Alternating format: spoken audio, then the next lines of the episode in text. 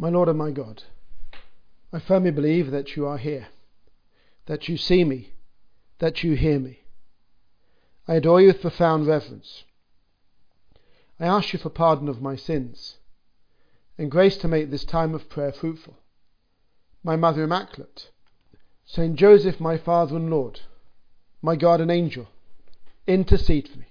Today we're going to pray about one of the less prominent but most attractive figures in the New Testament. I have in mind Saint Martha. This wonderful figure, Saint Martha. What a delightful woman she is. What a delightful figure uh, in the New Testament. And so we're going to pray a little bit about her and what she has to teach us on this feast. Now, in many ways, she's the sort of the second fiddle to Mary. And the poor, the poor thing, she always sort of comes off worse, doesn't she? You know, Mary, her sister, um, is the one who is vindicated, who's proven right. We all know what happens. Uh, our Lord goes to dine with these three siblings Martha, Mary, and Lazarus. And there, Jesus, we see how much you enjoyed being with these, and they were your friends. Jesus, we want to be your friends so you can rest with us. Jesus had been in Jerusalem facing the hostility, the tests, the trials, the traps which the priests and Pharisees were trying to lay for him. And just a couple of miles outside of Jerusalem is Bethany. So at the end of a really stressful day, Lord, when you had to be constantly on your guard, you would go out to these three siblings Martha, Mary, and Lazarus, just to rest a bit, to be in the company of those you loved. And we, we, we can understand just how good you felt with them. They were such a delightful trio. Martha, the outspoken one, who said what she thought.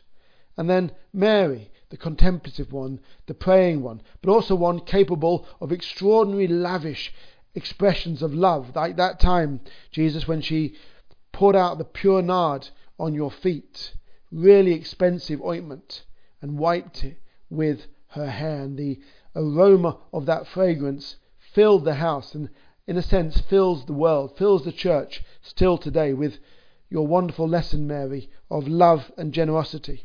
And Lazarus, well, as a good man, um, I can sympathize with Lazarus because Lazarus's job is basically to eat. Um, which I'm all in favour of. Certainly, I'm all in favour of eating. Um, he just dines with our Lord. Um, I'm afraid to say the sisters do the work, well, at least one of them does. Martha and Mary um, prays, and Lazarus eats. But in his defence, let's not be too tough on Lazarus, because in a sense, he has the hardest job of all. He has to die. Um, and he dies, and you, Jesus, after a delay, you come to raise him from the dead. But we'll come back to that in a moment. So, Martha, in many ways, as I said, the, the second fiddle to Mary. We hear, well, let's just read the gospel passage. Now, as they went on the way, he entered a village, and a woman named Martha received him into her house. You get the sense that she's the boss, she's the one who wears the trousers. And she had a sister called Mary, who sat at the Lord's feet and listened to his teaching. Jesus, that's what we're doing now.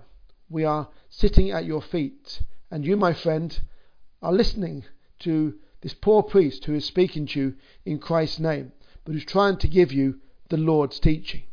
Let's really try to do that in our prayer, to sit at the Lord's feet. But Martha was distracted with much serving. And she went to him and said, Lord, do you not care that my sister has left me to serve alone? Tell her then to help me. I love to contemplate the scene. I can imagine Martha with her legs slightly open, her hands on her waist, on her hips, a bit flustered and red around the face. She'd been noticing Mary just sitting there. She's getting more and more busy trying to deal with all that needed to be done to feed Jesus, to feed the apostles, all that extra work. And she's getting annoyed and she says to Jesus, it comes out, it explodes. She just has to say it. She can't hold it back anymore. And I can imagine her, as I said, sort of a bit flustered, hot, red, saying what she thought she had to say, and expecting you, Jesus, to agree with her. Expecting you to say, Martha, you're absolutely right. Mary, Get off your and get moving.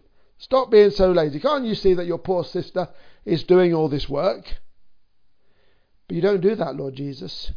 Your answer couldn't be more different. But the Lord answered her, Martha, Martha, you are anxious and troubled about many things. One thing is needful. Mary has chosen the good portion, which shall not be taken away from her. Jesus, what affection you show in your repetition of Martha's name. Martha, Martha. This is no rebuke, or if it is, it's the most tender, the most affectionate rebuke of all. And dearest Martha, I like to see you as a friend. I think I would have liked you. Um, you teach us such a wonderful lesson because you talk to our Lord with complete frankness. What a wonderful way to pray. What's in your heart, you tell Him, it comes out. You are a teacher of prayer in your own way. We like to think of Mar- Mary as the prayer and Martha as the doer. And there's an aspect of truth there. But Martha teaches us here how to pray. And you are so frank with Jesus, and he responds with equal frankness. What a beautiful lesson. If we speak to Jesus, if we tell him what's in our heart, he'll tell us what he wants to tell us. He'll be open back to us. Jesus, thank you. That's how we want our relationship to be. We tell you what's bugging us, and you tell us what you think about what we've just told you. You correct us if we need correcting, and you remind us that there's nothing better than making time for prayer. So, yes, Martha is a prayer, but of course we need to consciously make time to prayer, to pray, to sit at our Lord's feet. In the last couple of minutes that remain, let's just turn to that other episode when Jesus raises Lazarus from the dead. So once again, our Lord is with his friends. He's in Bethany. St. Josemaria used to tell us that particularly in, in Opus Dei, our centres, our, our, our oratories, our churches have to be Bethany, where Jesus feels loved, where he can relax. So we hear that Lazarus has fallen ill. Lord, he whom you love is ill. What a lovely way to put it, that Jesus loves Lazarus. Anyway, we need to cut a long story short, and soon, soon uh, Lazarus will die. Um, even though Jesus delayed, in fact, somehow it seems that precisely by delaying, it caused or it allowed Lazarus to die. But we'll, we learn that this was all part of Christ's plan.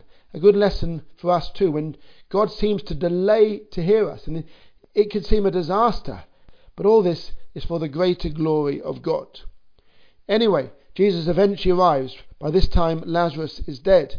Martha said to Jesus, she goes out again, the energetic one, Lord, if you had been here, my brother would not have died. And here Martha gives us a wonderful lesson in faith. And even now I know that whatever you ask from God, God will give you. Jesus said to her, Your brother will rise again. Martha shows a wonderful belief in the resurrection of the dead, which wasn't a common belief at the time. So, in that sense, she, as it were, believed her ahead of her time. She was among those few Jews who did believe.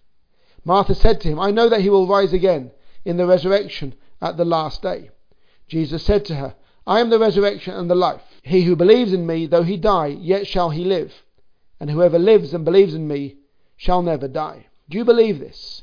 And Martha declares her faith. Yes, Lord, I believe that you are the Christ, the Son of God, who is coming into the world. Anyway, Mary comes out, her weeping um, seems to be one of her best weapons, her tears.